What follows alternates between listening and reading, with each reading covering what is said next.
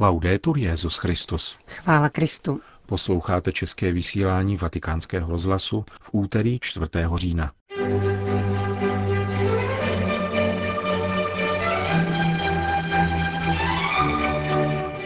Papež se dnes vydal na soukromou návštěvu obyvatel středoitalského regionu postiženého srpnovým zemětřesením, při kterém zahynulo přes 300 lidí. Ve Francii začne beatifikační proces otce Žaka Amela.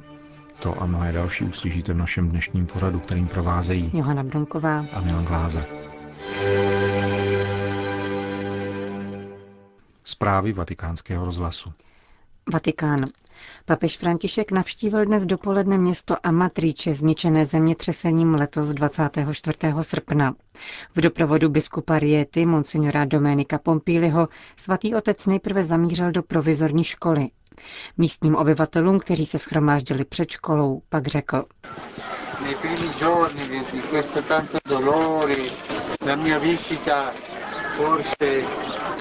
Usoudil jsem, že má návštěva by v prvních dnech, které přinesly tolik bolesti, byla spíš na obtíž než na pomocná. Nechtěl jsem rušit a proto jsem nechal uběhnout trochu času, aby se některé věci mohly dát do pořádku, jako například tato škola. Od první chvíle jsem však cítil povinnost přijít za vámi. Prostě proto, abych vám řekl, že jsem vám na blízku, nic víc, a že se modlím. Modlím se za vás. Blízkost a modlitba, to je to, co vám přináším. Kéž vám všem pán žehná a pana Maria vás chrání v této chvíli zármutku, bolesti a zkoušky.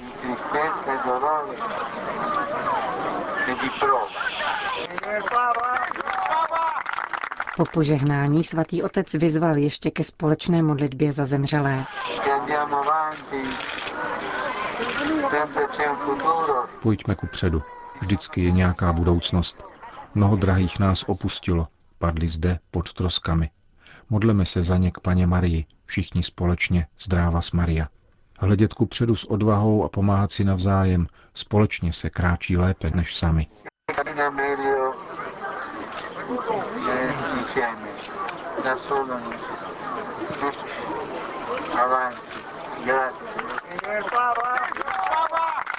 Papež František se osobně pozdravil s mnoha přítomnými, s učiteli, studenty, starostou Sergem Pirocim, s pořádkovými službami a s hasiči.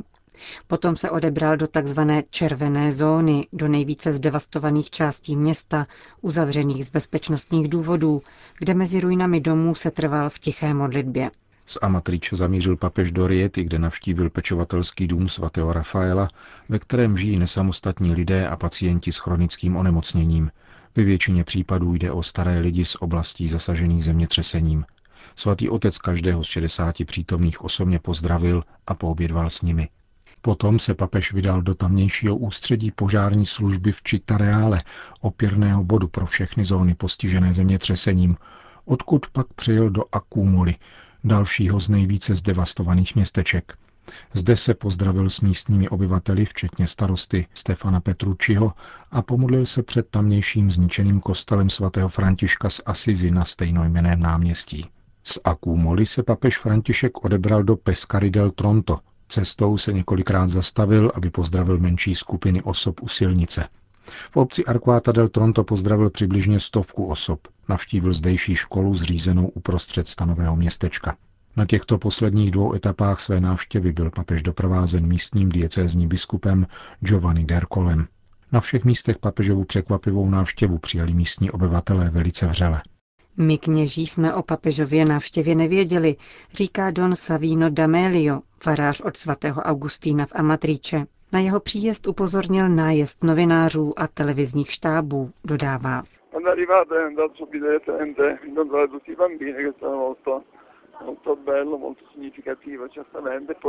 Když přijel, šel se hned setkat s dětmi. To bylo velmi pěkné a významné.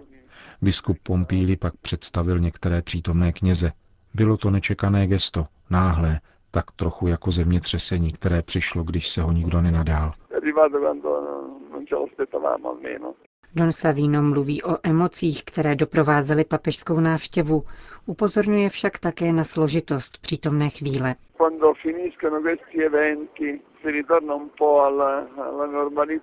Až skončí tyto události a vrátíme se zase k normálnímu životu, Budeme se muset vyrovnat se skutečností, která se nyní stále více komplikuje.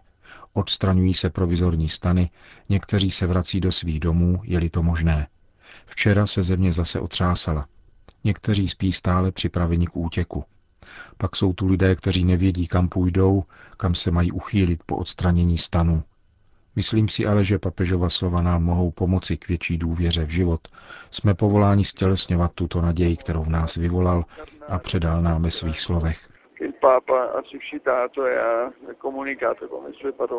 Říká farář z Amatriče. Připomeňme, že o plánech navštívit oblast těžce zasaženou zemětřesením mluvil František při tiskové konferenci na palubě letadla při návratu z Azerbajdžánu. Řekl, že chce návštěvu vykonat soukromně, sám jako kněz, jako biskup, jako papež. Rozhodně však sám. Chtěl bych být na blízku lidem, dodal. Duchovní blízkost zasaženému obyvatelstvu vyjádřil svatý otec také při modlitbě Anděl Páně 28. srpna. Vatikán. Všeobecný úmysl a poštolátu modlitby na měsíc říjen je věnován novinářům. Papež František jej osobně komentuje v krátkém spotu. Táže se nejprve, jak mohou hromadné sdělovací prostředky sloužit kultuře setkávání. Jak totiž konstatuje, máme zapotřebí informací, které vedou ke svornosti pro dobro lidstva celé planety. Obrací se proto na věřící s prozbou o modlitbu za to, aby se novináři při výkonu své profese vždy řídili úctou pravdě a silným etickým cítěním.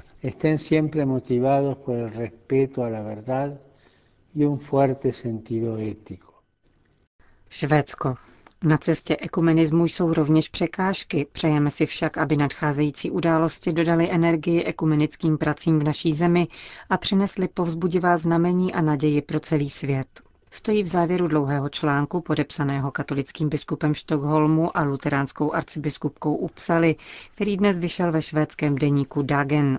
Text je věnován návštěvě papeže Františka v Lundu u příležitosti pětistého výročí reformace. Událost, k níž dojde 31. října, bude naprosto první svého druhu v dějinách.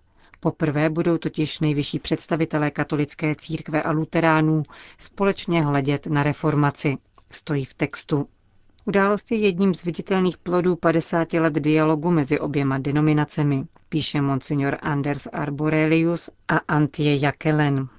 Připomínají také další velké kroky na poli ekumenismu, jako společnou deklaraci o ospravedlnění či dokument od konfliktu ke společenství.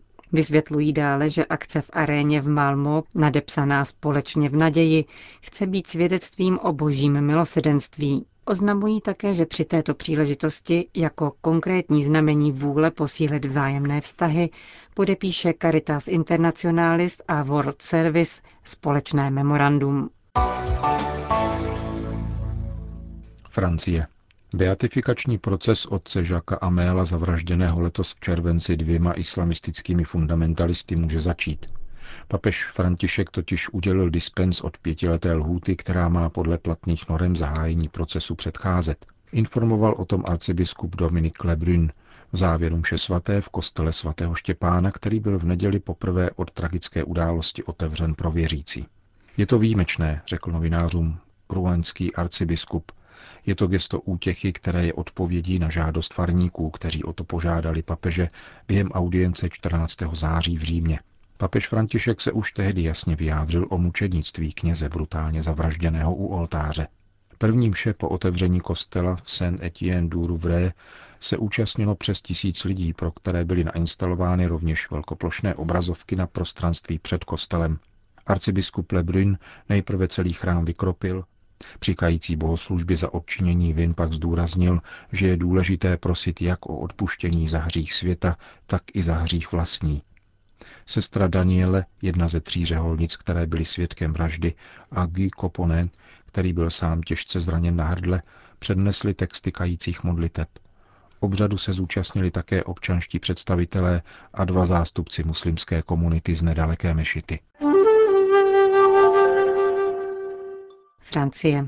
Zatímco pro rodinná hnutí ve Francii jsou papeži vděčná za jeho jasná slova o indoktrinaci dětí genderovou ideologií, tamní ministrině pro výchovu a vzdělání otevřeně vyjádřila svou nelibost. Papež František se vrátil k tématu genderových ideologií v letadle při návratu z Azerbajdžánu do Říma. Odkázal přitom konkrétně na učebnice ve francouzských školách.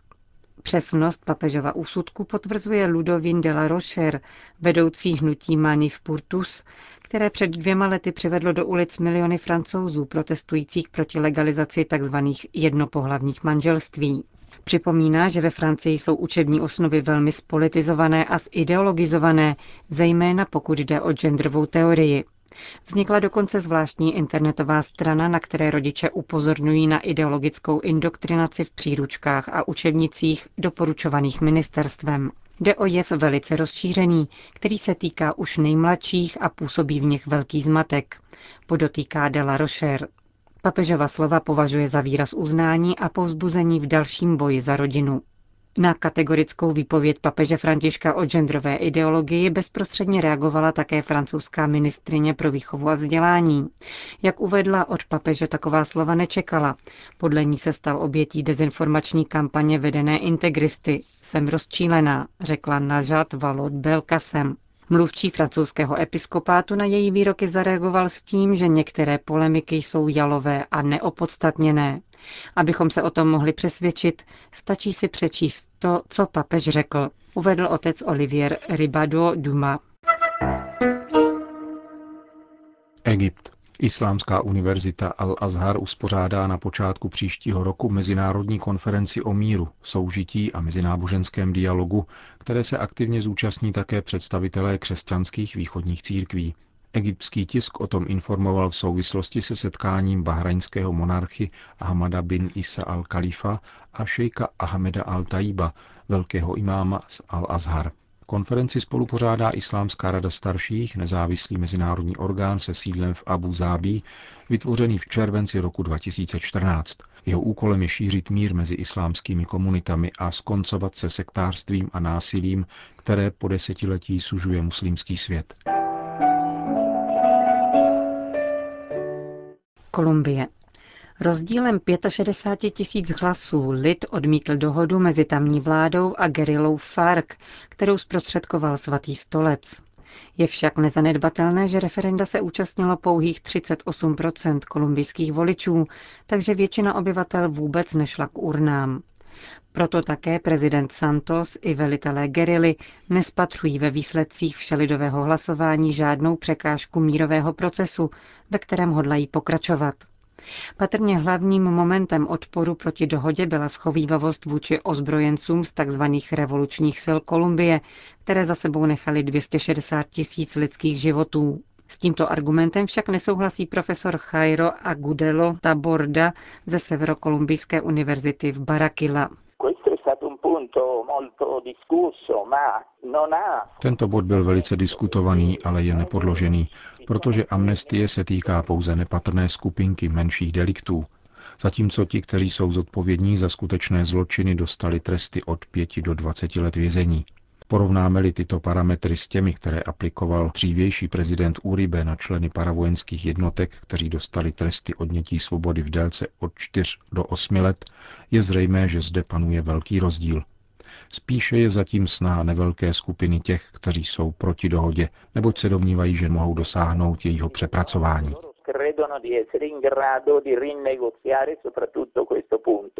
Říká kolumbijský politolog o výsledcích kolumbijského referenda, které mělo schválit dohodu mezi tamní vládou a revoluční gerilou.